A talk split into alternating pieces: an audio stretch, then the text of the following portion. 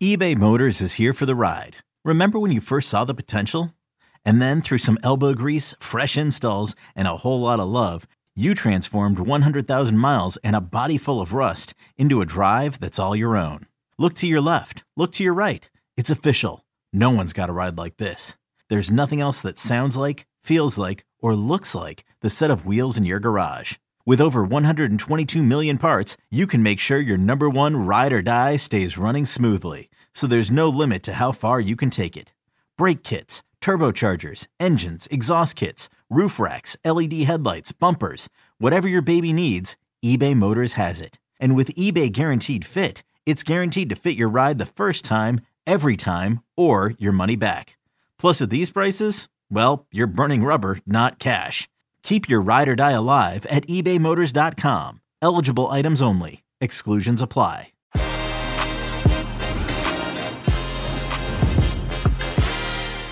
What is up, everybody, and welcome to another edition of the K Golazo podcast. I, Jimmy Conrad, am filling in for Luis Miguel Echegaray. It's a very special Serie A edition with two of my favorite people on the planet.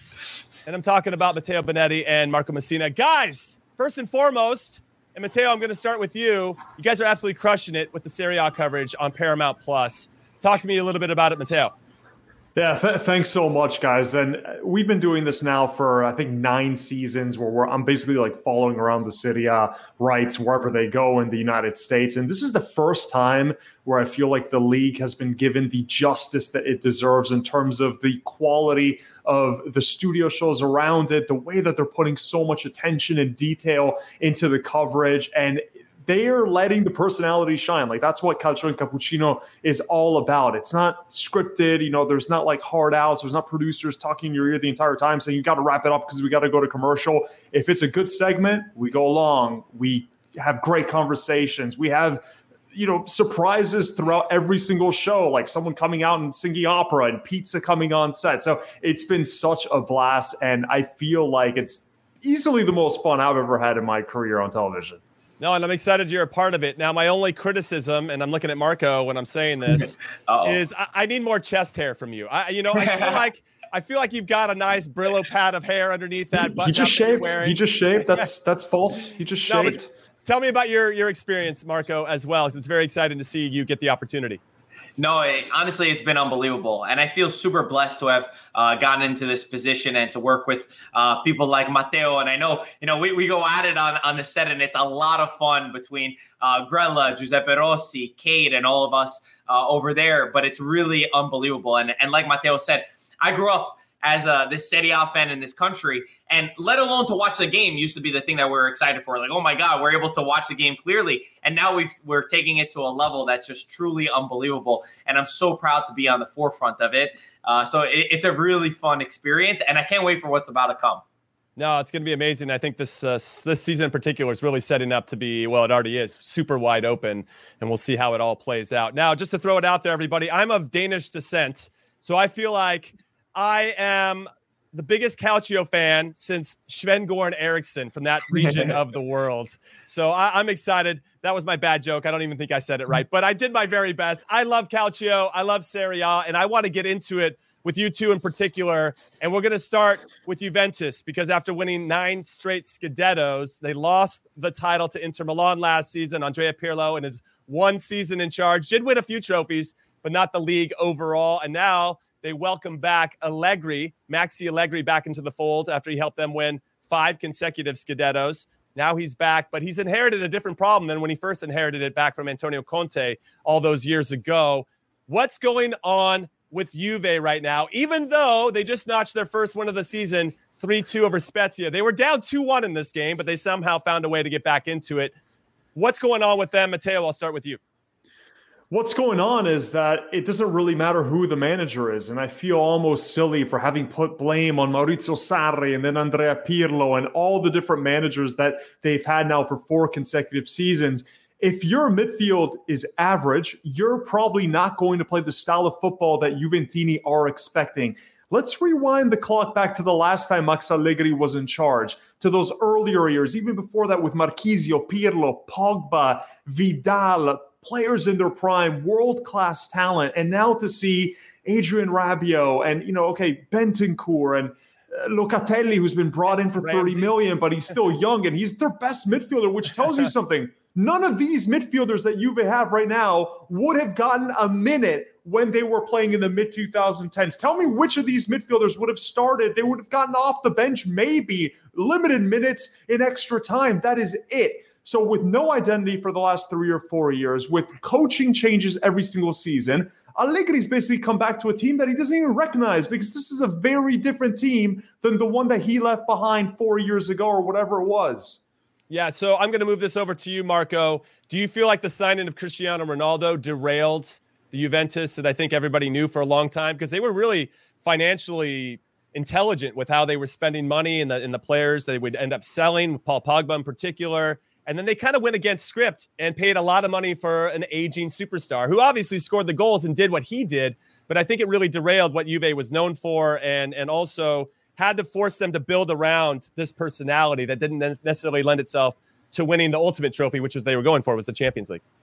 Yeah, I mean, listen, I, I, think that I know even Fabrizio had brought up that Juve's financial situation wasn't that bad, and then COVID hit, and it really started derailing from that. And I know he said on multiple occasions that Pogba, well, you know, Juve were looking to bring Pogba back before COVID hit, and that really ruined, uh, you know, Juventus and the rest of the team. I think that you know, in terms of your you're saying the style that they were buying players for cheap and then selling them a lot. Mm-hmm. That was Marotta. Marotta. You know, uh, Giuseppe Marotta from Inter that, that's there now. He was the guy that was the genius behind all of those moves and all of those transfers. And he did not want Ronaldo at Juventus. He did not want him.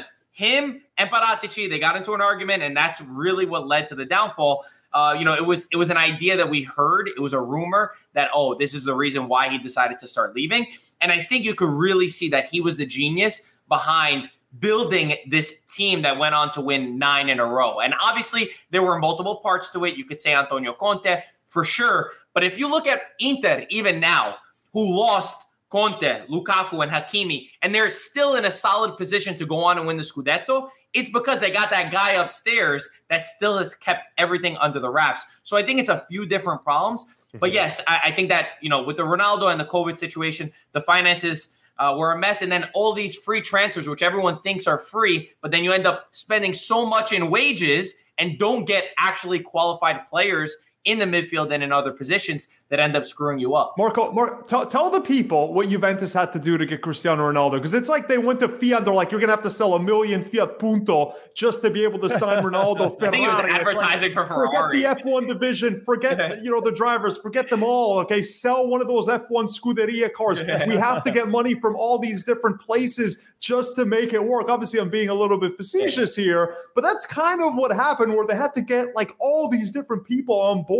to spend money that we have just not seen in Serie A. So at the end of the day, Jimmy, it didn't really pay off. Yes, they got fans. They say they got 150 million more sure. fans, but are those fans still here now? Were they just mm-hmm. there because Cristiano Ronaldo? And are they now Manchester United fans? Nah, because you know, that that part I don't know. I don't know. I think that everyone wants to see it as such a negative thing with Ronaldo. But I'll give you an example. I have a, a, a nephew, right, who would never liked uh, football, soccer, culture, whatever you want to call it. He became a Juventus fan because of Ronaldo. And I got confirmation on Monday night. We were out at pizza. He's staying a Juventus fan. He came in with Ronaldo. Okay, sorry, it's fan. worth it now. Little little Jimmy from Brooklyn's now a fan, so it's all good. All the money no, no, no, not, not, no, no, totally not worth one. it. But if you watch, if you watch the marketing that Juventus has had, and you know, just as a brand, how they've expanded the marketability that he's been, I've seen it just being firsthand in New York. I never saw a Juventus jersey when I was a kid. I barely saw it. Only if you were Italian and in certain areas, and I'm in the most Italian neighborhood in New York or even in the East Coast. Now I was seeing it so much. So there's different aspects for sure. Of course, Juventus they wanted to win and win the, the the Champions League, but that's not how it works. If money just bought everything, and Matteo and I we, we we're fighting like this a lot. You're going to see this a lot on Calcio Cappuccino.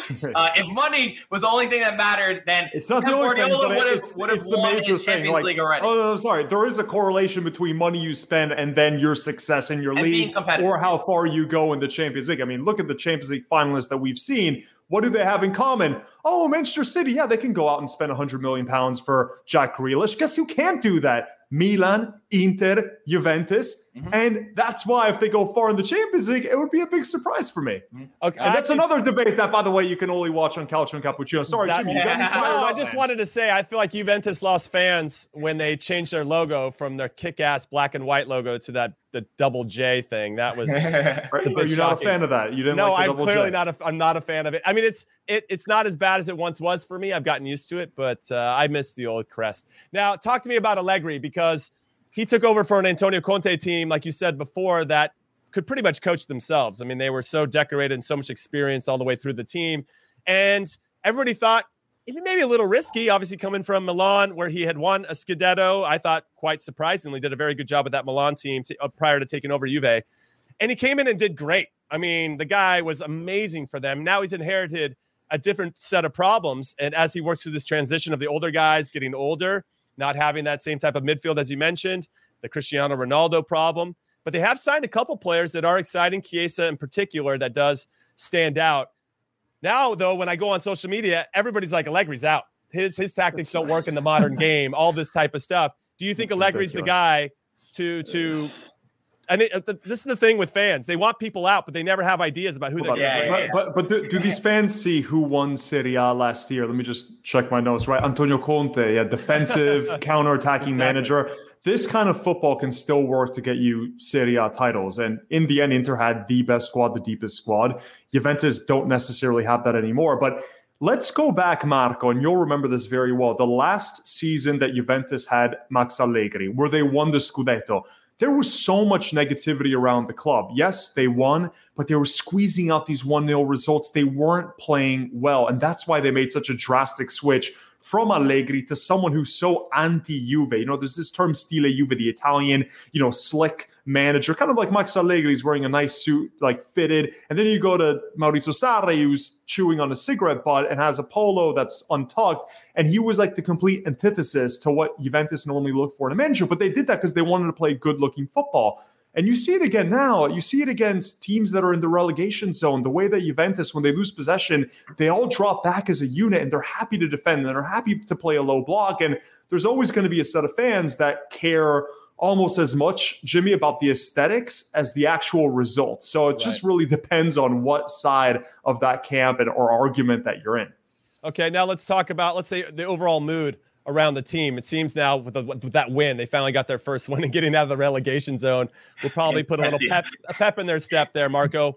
But but what do you think the mood is, or maybe prior to this game today against Spezia, or how they're going to fight through it? Does this group group have the backbone? Because we've seen Sarri say before that uh, some of these players are untrainable, mm-hmm. that there is a bit of an attitude in the camp that maybe wasn't the same uh, as as prior Juventus teams.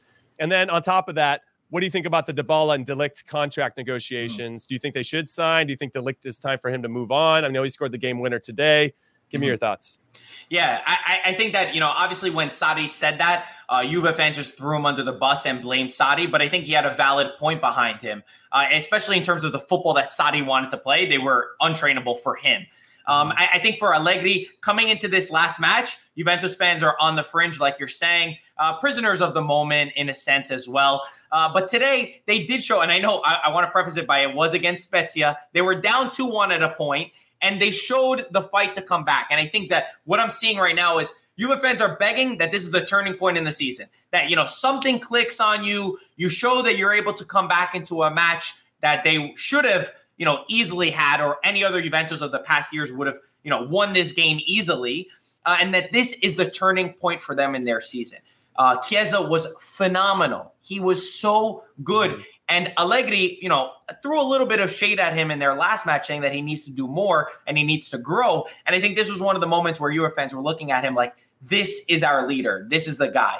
Um, in, in, terms of the the contract extensions, I know you know I don't know any information about that. I know that Fabrizio Romano spoke about it that De Ligt could be on the market with this 150 million clause. De Ligt was also fantastic and he scored the game winner. I think that De Ligt, just like Ronaldo, kind of wants to see what's the project that's going to be around this. It will depend on what Juventus is competitive enough and and come the end of the season. But prior to that, obviously, but, it's nonsense to talk about. Yeah, okay. uh, so sorry, Jimmy, but Bonucci and Chiellini, mid thirties, they're in their twilight. They had a great Euro, but it's almost like we've seen the Bonucci and Chiellini from last season, where there was a lot of people saying it's time to move on. To me, you do everything in your capabilities to keep Matthijs de Ligt, unless you have like this hard cap and you're like, right, if he asks for more money, kind of like what Milan did with Donnarumma, where it's like, we're not paying you what you think you're worth because mm-hmm. we can't get into that financial trouble, then there's really nothing that they can do. Juve lost like 210 million during the COVID era. So that's the only way that you can say, right, he left because he priced himself out. Okay. So we're going to move on to the next topic. But before I do, Juve are currently in 13th now after this match day. Where do you think they're going to finish? Very quickly, Matteo, I'll go to you. They'll finish top four. I, I, think that it'll balance itself out. I don't but think not, they're going to win. not win the Scudetto. No, they're not. I don't think they're going to win the Scudetto. I honestly think it's between maybe Inter, Napoli, and Milan at this point. Milan may be more of an outside bet. Napoli and Inter are my two top right now. I think Juventus finished top four. I think it's going to be tight because the top seven, and now I'm not. In, I'm now including Fiorentina in the top seven, is so competitive. Okay, how about you, Marco?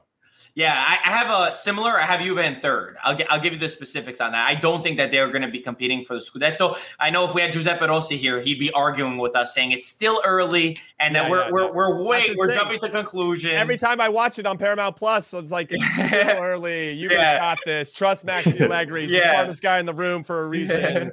I love it every time I see him going there. All right. Well, speaking about one of the teams, Matteo, that you brought up was AC Milan in particular, and they just had their game against Juve, 1 1 draw, which I correctly predicted here on the Golazo podcast. Thank you for having me, everybody.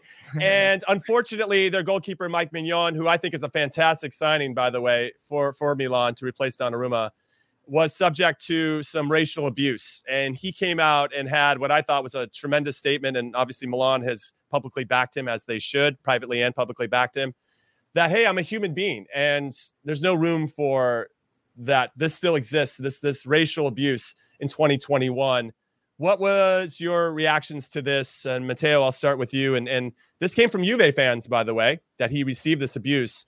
Who, if they want to be considered a super club and they are part of the Super League for a reason, you can't have fans, in my opinion, that that that come down to this level to to have this type of abuse at players, which is so unnecessary for the game.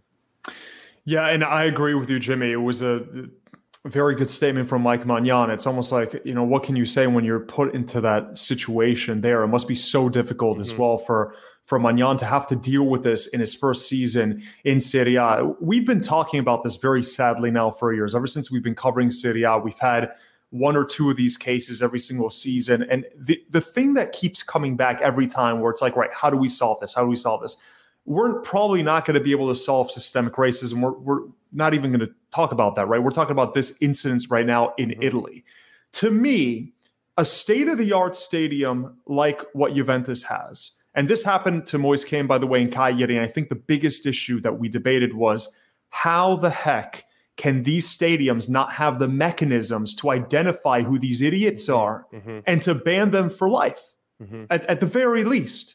Like it should be so easy with social media, with you know, whether it's uh, other fans around them, kind of like the the see something, say something, or the cameras. That's all you need. You have cameras in every direction. You can pinpoint, you can zoom, you can see exactly who it was that was the culprit, and you ban them for life. And this is something that wasn't happening in the past that would just drive us absolutely crazy because that is a solution. Are you going to get rid of racism altogether? No, unfortunately, that's impossible. But you can at least start eliminating it in Serie A stadiums and not having the players subjected to that in a game that's being televised all over the world. So to me, it's the mechanisms that stadiums should have in place, whether it's the technology to quickly, quickly be able to identify who these people are. You know, a lot of these people, Jimmy, they're in the curve. These are ultras, right? If it is an ultras, it's usually the same group of people. And I'm, I'm just making an example here. The, the, the teams know who the ultras mm-hmm, are. It mm-hmm, shouldn't mm-hmm. be that difficult to pinpoint exactly who this cluster of fans was in this example and send them packing. And it seems like, and I was just looking online, that they were able to identify one of the fans who actually admitted it on social media. But it shouldn't even have to be that. It shouldn't be the fan who's found on social media. It should be the clubs being able to identify who's coming into the stadium and then banning them for life. 100% there needs to be accountability and i think that's one of the ways there's going to have to be many many ways to to eradicate this problem now marco i always kind of wonder that if you have a set of fans that is racially abusing a player on another team, how does players that actually represent Juventus that are of color respond to that thinking, God, my my own fans, do they even want me to be here because I just have a different pigmentation of my skin, which is ridiculous in itself. But but I mean, how does that how would those players feel? Moise Kean obviously plays for Juve. He's been dealt with racial abuse in Italy before. And now he has his own set of fans at Juve, where he was before. He took his travels around the world to PSG and Everton.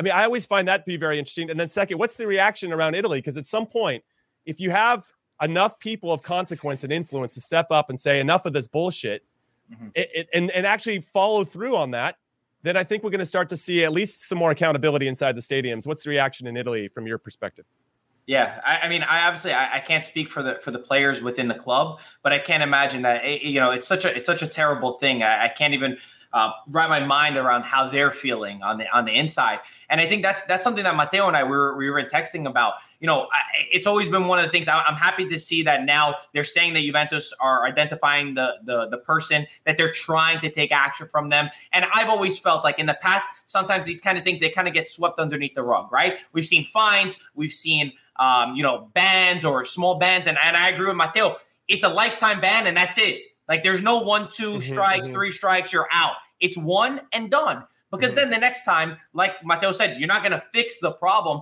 but at least you're not going to have those people there. And I hope uh, you know the, the the one of the the bad consequences of this is what's the reaction are we going to forget about this in two weeks are we going to forget about this in three weeks or are we actually going to try to solve the problem i know when when i used to go to italy when i used to go to games when i was younger i used to have to give my passport to go buy a ticket it's like mm-hmm. so hard to be, be even able to get a ticket I can never wrap my mouth, uh, my my mind around how do we not find the person so quickly, especially today. And even they're saying that this person, you know, posted it on social media. We should easily be able to get it and do something about it because that's the next problem. The next problem is first, you know, it's bad that it's happening, but if we do nothing to fix the problem or at least, you know, act upon it, then it's just going to keep happening over and over again, which unfortunately is something that we've seen for too long in Italy. Hey, Jimmy, can I just ask you, have you ever been in that situation where one of your teammates was racially abused and how did it go down?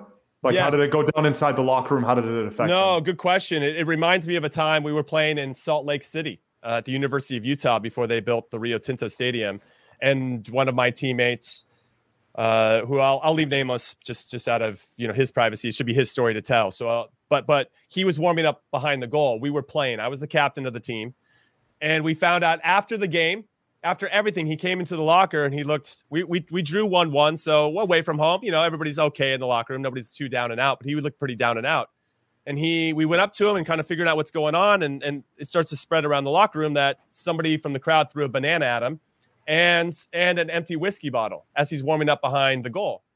And I was irate because I didn't know what to do in that particular moment as a leader and I didn't know what to say to him that was going to make him feel any better. I, I mean, outside, you, you know, you give the obvious comforts, but I didn't know what was that one thing that was going to bring him peace. There was nothing I could say at that particular moment. Secondly, okay, we have our our team administrator. We let our team people know. They go tell Real Salt Lake, but we didn't see anything that happens. And I wish I have a lot of regrets with regard to the situation. One of them is I wish I'd just gone straight away to the media and said, "This happened. This is bullshit." And and I can't believe this actually still happens here in this country and, and really made a statement to show our public support. Now, I don't remember all the details. I'm sure we had a conversation with him about what he wanted to say. I do remember him kind of just wanting to move on from it quite quickly and maybe not trying to relive the whole thing. So there might have been some some areas there of things, but I feel like I just have a regret of I wish I would have done a little bit more to support him. And I and I uh, if I have obviously the chance and learning from that experience, anytime I see that you know, I definitely try to step up and say something. But, but yeah, I have lived through it, and I couldn't believe that that there would be a person who actually brought, uh, potentially brought a banana to throw it at a player is, is unreal. And I went to a Milan derby back in 2013 at the San Siro, and there were kids that were with blown up bananas that were coming to the stadium, and, and amongst adults that had. And I was looking around the stadium going, and it was for Mario Balotelli. I'm like, what? Where am I, dude? This is crazy and, and there just seems to be some acceptance that it's okay, that it's a cultural okay thing to do. And I, I still, I marvel at the whole the whole situation and that that's an accepted behavior in some parts of the world. So that's my my two cents on that. I don't even know how to transition into the next thing because it's so heavy talking about this, but obviously we'll keep everybody up to date. And if you have any comments or that you'd like to add to this conversation, go to the K Golazo Pod on Twitter and hit us up. We'd love to engage with you guys about this particular subject because it should still stay on the tip of everybody's tongue as we work through eradicating racism in the game. All right, let's move on to what I consider to be the greatest rivalry in Serie A. And I'm saying this because I'm a Roma supporter. Roma, Roma, Roma taking on Lazio, Stadio Olimpico. That's happening at 12 p.m. on Sunday on Paramount Plus. Jose Mourinho, the manager of Roma, taking on Maurizio Sarri, the manager of Lazio. Inject this managerial matchup straight into my veins, Matteo. Who do you think has the edge in this one? Oh, it's tough to say, but maybe the slightest edge goes to Roma. I've been so impressed by some spurts of what we've seen from Jose Mourinho's Roma this season. The way that he integrates the midfield, the way that he's turned Pellegrini into maybe the one of the three best midfielders in the league, getting forward, scoring goals, along with Jordan Veretout. The movement up front between the likes of Mkhitaryan and Tammy Abraham, and it's all working so fast. You know, Jimmy, Roma fans, the enthusiasm that they showed for Mourinho this summer. It, it's like as if they didn't care what happened in the Premier League. They didn't care that he got sacked at Tottenham and that maybe it didn't work out and maybe he lost that special uh, one je ne sais quoi, right? that, that mystique that he had when he was at Inter and he won the treble. Uh, on the other side, Maurizio Sarri isn't really coming off the best spell with Juventus, even though he won the Scudetto. It still felt like he had broken a locker room. And I know this firsthand that the, the players didn't really get along with him. There was a bit of a, a, a disconnect there. So, my biggest curiosity early on the season was to see are we going to ever get the Maurizio Sarri from his time at Napoli when everything was going right, when Sarrismo was basically invented to, to the larger masses? Or is it going to be a different kind of Maurizio Sarri? Is he still the same man manager, is something kind of crept in where he just doesn't have that same sort of feeling with the locker room? But we've seen some very good moments from Lazio as well. Ciro Immobile has got more than a goal a game, five goals in four matches. And the, the thing that Lazio have more than anything, Jimmy, is that quartet that attacks together that's been playing together since like 20- Mm-hmm. 16. You think of Milinkovic Savic, Luis Alberto, Ciro Immobile, and then they have the protection back from Lucas Leiva. It's a team that knows uh, who they are so well. It's a team that's really maintained that identity, that that has a clear style when they get forward into the final third. So, what I want to add really quick while we're talking about Maurizio Sarri and Lazio, and Marco, I'm going to throw this one to you, is that under Maurizio Sarri at Napoli, we had Higuain lead Serie A in scoring. 36 goals, maybe his best ever professional season, right? So he got mm-hmm. the best out of that particular player. And then when he went to Chelsea, Eden Hazard statistically had his best ever professional season. Mm. So, and even when he went to to Juve, Cristiano Ronaldo still scored over 30 goals. He had 33, I think, that particular season. So he does push the buttons in the right way to have success, whether the players like him or not, Matteo. So, so I wonder now what's going to happen with Ciro the Hero Immobile, as you mentioned He's got five of the 11 Lazio goals. They started off very, very well. And it was like, Sarriball is in full effect. Let's go. but after playing against Milan at the San Siro, they lost mm-hmm. 2 0. And I think they got found out a little bit there. Then they lost to Galatasaray in the Europa League. And then they just come off a 2 2 draw against uh, Cagliari. Mm-hmm. Now they're on a three game winless streak. They're playing against uh, Torino uh, midweek, and then they got uh, Roma, of course. So, what what do you think with regard to what he maybe has to do to to kind of unlock things again because it seems like he's kind of hit maybe his first bump in the road with Lazio.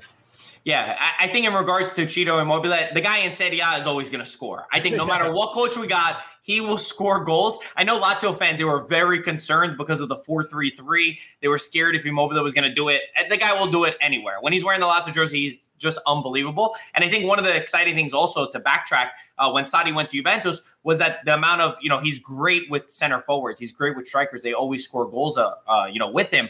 So I think that that, that uh, part, they'll be fine.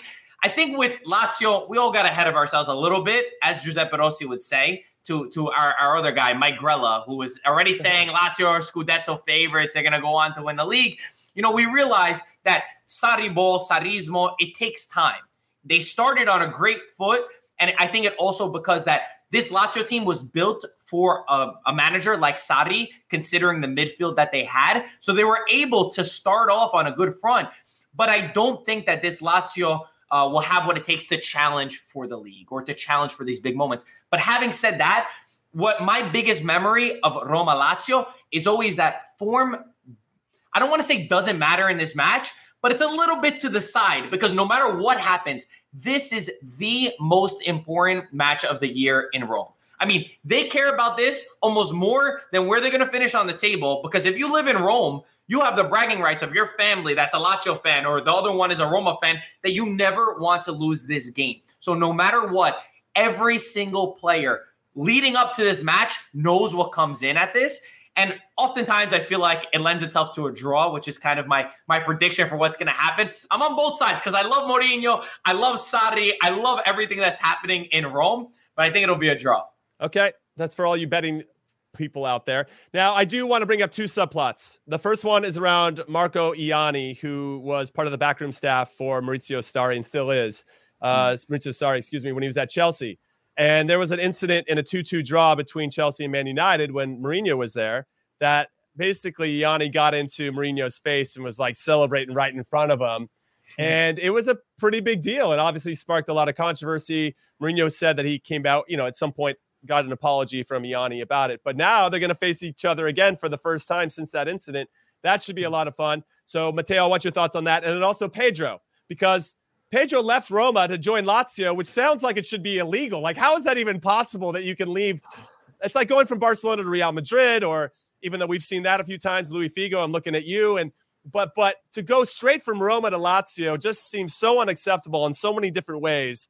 I don't even know if I can look at Pedro in the face anymore. I don't. I, can't, I don't even know the guy. I've disowned him as a, as a yeah. No, that's you know what's weird about that is that Milan and Inter, which is the other same town rivalry, right? You have so many players in history that have gone between the two, but with Roma and Lazio, you know, spending time in Rome, you realize that it is bragging rights, like what Marco said, but it's so much more than that. It's like political affiliations, it's split families, it's all sorts of heavy stuff that is intertwined in this. Like they literally live for this Roma Lazio derby that happens twice a year in Serie A. It's so heated, it's so intense. Unfortunately, we've seen some really terrible things happen as well outside the stadium, inside the stadium. Like that, it's just been it's it's one of the the true the the they say calde, right? Like the heat in the rivalry is maybe as much as any rivalry that you'll have uh, anywhere in the world. As for Pedro, though, makes total sense to me, Jimmy. Maurizio Sarri loves those high IQ players. It doesn't matter that he's 34 years old. He wants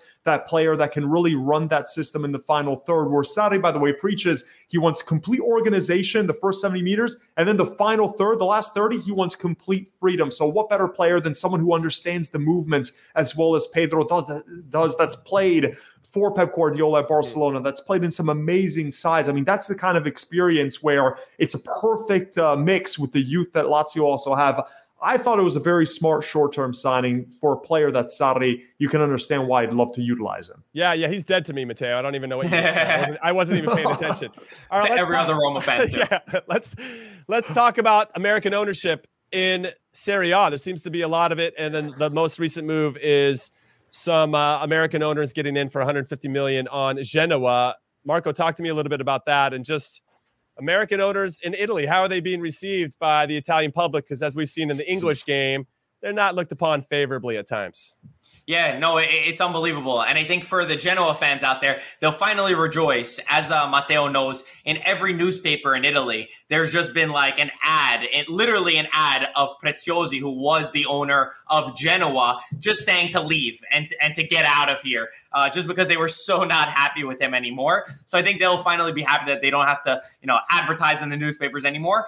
I think as far as ownerships, in um, in Italy. It's pretty unbelievable from from Serie A, Serie B, and even the lower leagues that so many Americans are getting in on this. And I've spoken to some of them, and it's just such a, a better deal financially. It's easier in to get into Italy than it is in like England, for example, to be able to get into a league. So I think that that's been the big push. There's been back and forth, Jimmy. At the end of the day, you know, there's there's mm-hmm. Italians in Italy that I speak to that they don't like it you know, that they say, you know, why are you coming in? The foreigners coming in, they're just bringing the money. They only care that it's a business. And while I totally respect and understand where they're coming from, I think that, you know, it's a natural progression that kind of needs to happen because we've seen already that there are Italian owners who are still very stuck in the past and no longer, while, while they might have done well in the past, football is different today and you kind of need a more business mindset but i think that there's a certain balance between the two you can't just come in and do everything your way like it like it is in america you know as some sort of business you need to respect traditions you need to respect the culture and the fans that are there but i think at this point for genoa it's probably the better move and from what I understand, most of the American owners are respecting those traditions and the cultures and everything else that have gone with it. And the ones that won't probably won't be there very long. Well, speaking actually of one of the American owned teams, Venezia has a couple Americans on their team, and our very own Luis Miguel Echegaray got to connect with Gianluca Busio, the American international, earlier this week to talk about his new life in Venice, playing in Serie A, and his breakout year for the U.S. men's national team. If you're listening to the podcast, here is a short snippet of our chat.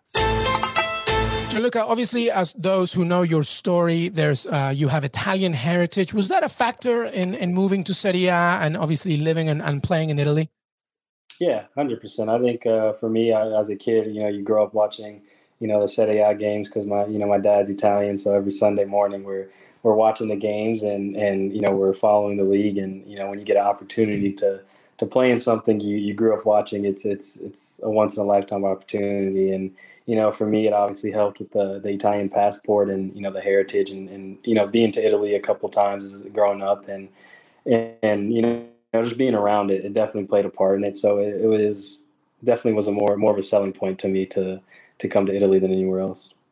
Who does uh, your dad support? He's an Inter Milan fan. But okay, so he's a happy man right now. Very happy, yes.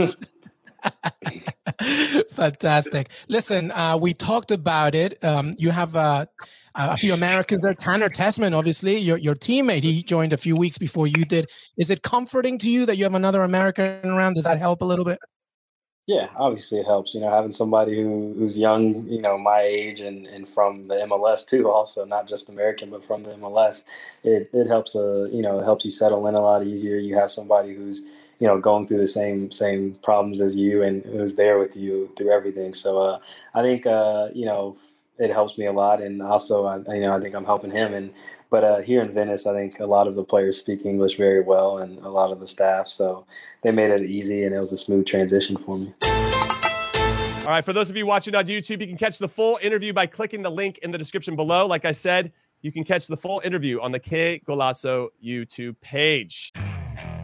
Okay, picture this. It's Friday afternoon when a thought hits you. I can spend another weekend doing the same old whatever, or I can hop into my all new Hyundai Santa Fe and hit the road. With available HTRAC all wheel drive, and three row seating, my whole family can head deep into the wild. Conquer the weekend in the all new Hyundai Santa Fe. Visit HyundaiUSA.com or call 562 for more details. Hyundai, there's joy in every journey. Okay, welcome back, everybody. So, first and foremost, I want to say we want you to use your football expertise to win big time cash prizes.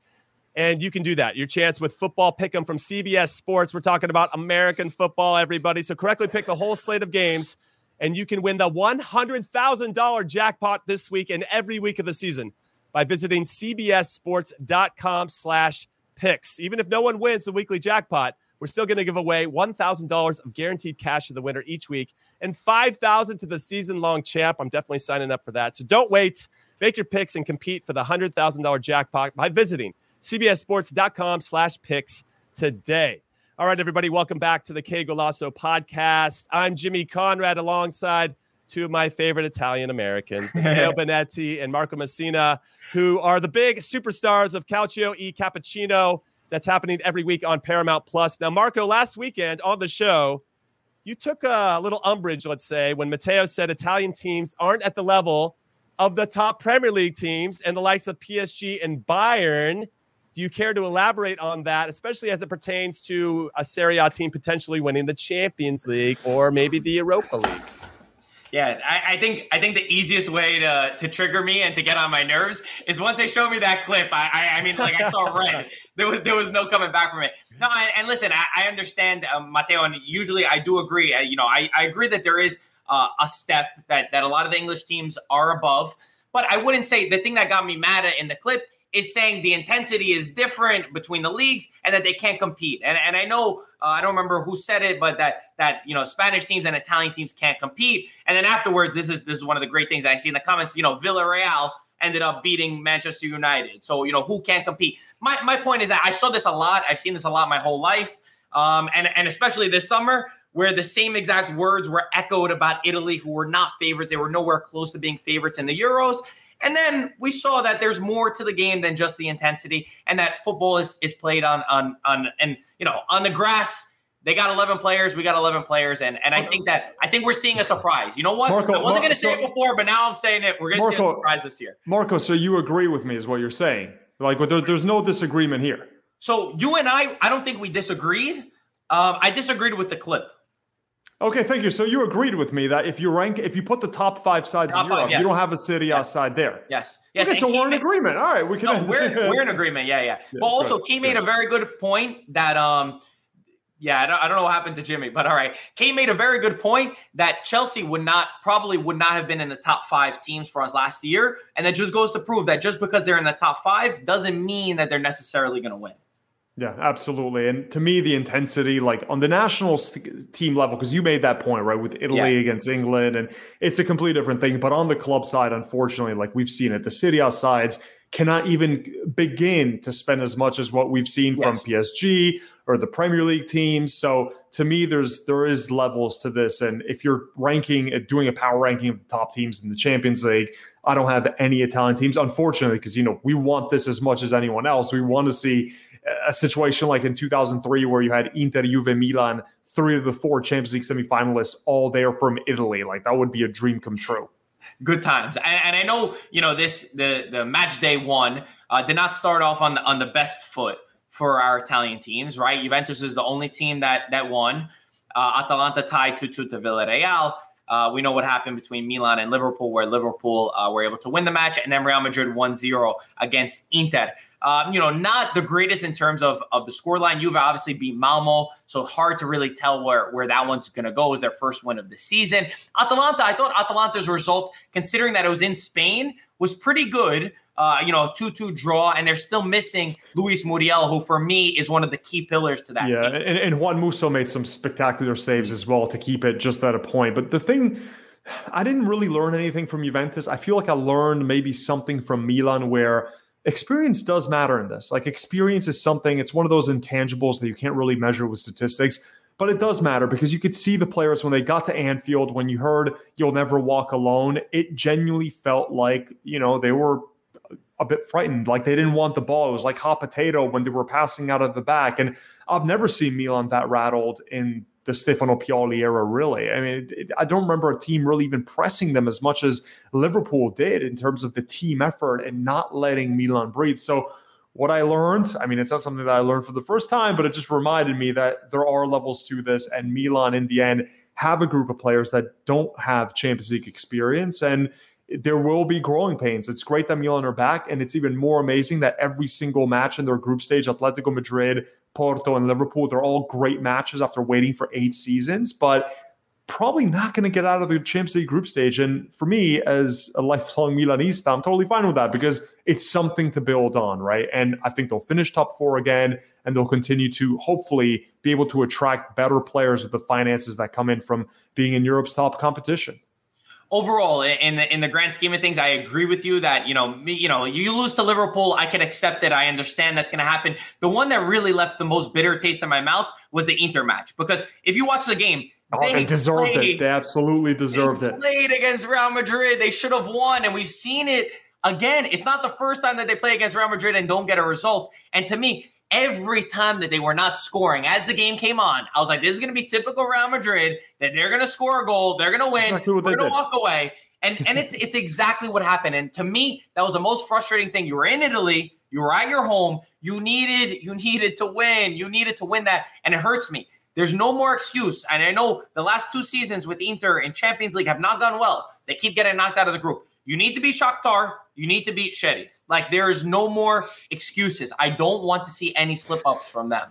Yeah, that that should be one where Inter they'll finish second. It doesn't really matter if you you know first, second. It, it's all a lottery in the end. But that's the sad thing, right? Is that against uh, Fiorentina, Inter did not play well. They got dominated in possession, but against Real Madrid, which is a team that's going through their own struggles anyway, which is similar to the struggles that we've seen Barcelona go through with the finances and everything. But this isn't the Real Madrid of old that won La Decima and, and all the other Champions League. So to get three points at home against Real Madrid, I think is a, a great statement for uh, Simone Inzaghi and for an Inter side that or over the summer, Interisti, the fan base, was more pissed off than at any time that I can remember. They were so angry at the Chinese ownership. You got rid of our best player. You got rid of the symbol of the team. We just won the Scudetto. We've waited so long for this since Jose Mourinho's treble winning season. And now you've dismantled our club. Slow down. It's fine. They're still going to be okay. I think they'll still win the Scudetto, them or someone else, but they'll be at the top. It's all good. So I've learned – and again, normally we learn five things, right? I feel like we've only learned one. Marco, come on, give us four more things that we learned. But I learned that Milan need a bit of experience and a bit of time. I learned that Inter are going to be okay. It's fine. And uh, don't really know about Juventus and Atalanta, but sometimes it's fine. You don't need to learn anything, right? yeah, and I, and I listened. I listened to Inzaghi's uh, interview where he said in the summer nobody was talking about us, so I think he's got a little bit of a chip on his shoulder for that one as well. Matteo, let me ask you: um, your surprise in Serie A for you? Who who who has it been? It can be a, a couple of names, but maybe maybe not. You know, Matteo. I know you're you you are a Serie A genius. You know everything. Wouldn't go that far. Maybe for, maybe for the general fan, what's been the biggest surprise? Well, I think the biggest surprise has been Fiorentina. Even if they lost against Inter, I thought they played them off the park for about two thirds of that game.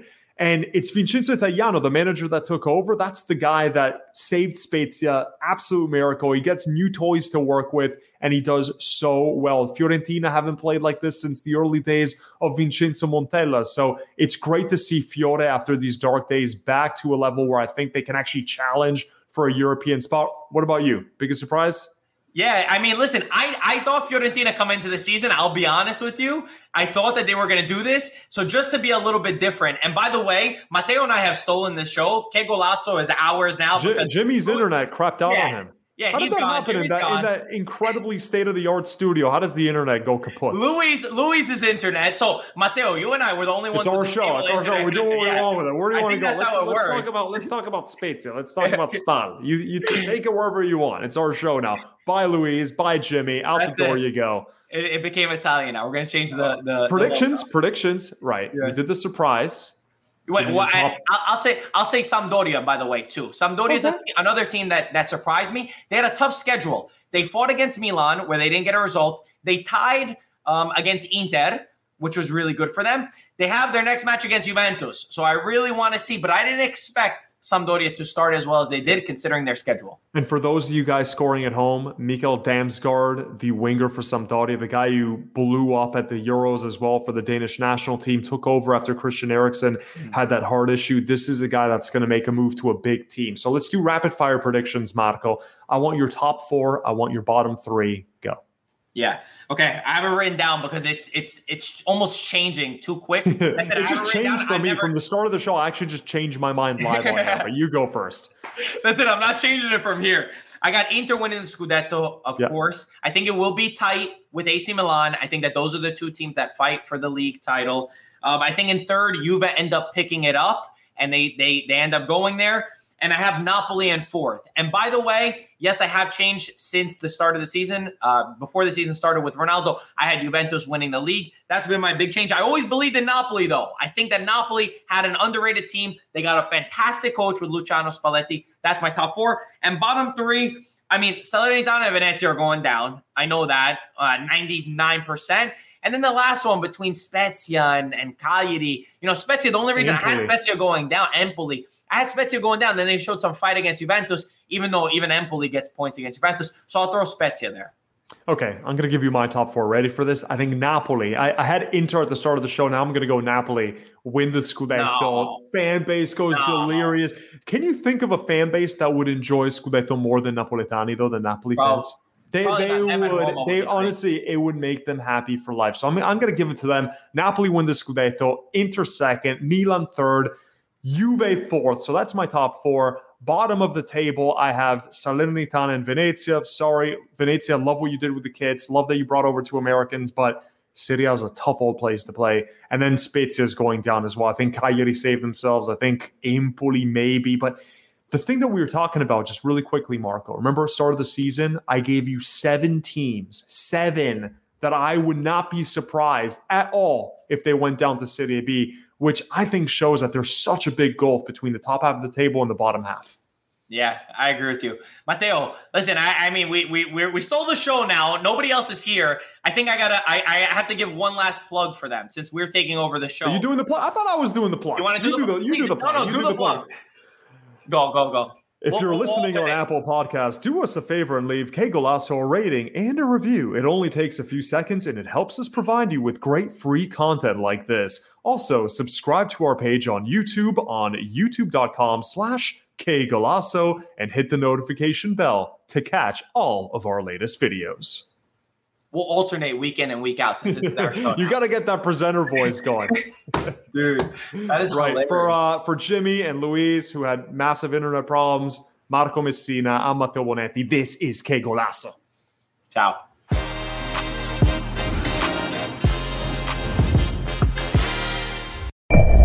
May 23rd. I want to go back to normal. What's normal? The Paramount Plus original series, Evil, returns. We've already hunted werewolves, demons. And now what? A baby Antichrist? Okie dokie. Prepare yourself. You will not beat us. For the end. I have visions of hell. Make it stop. Make it shut up. You're not gonna survive this. Evil, the final season. Streaming May 23rd, only on Paramount Plus.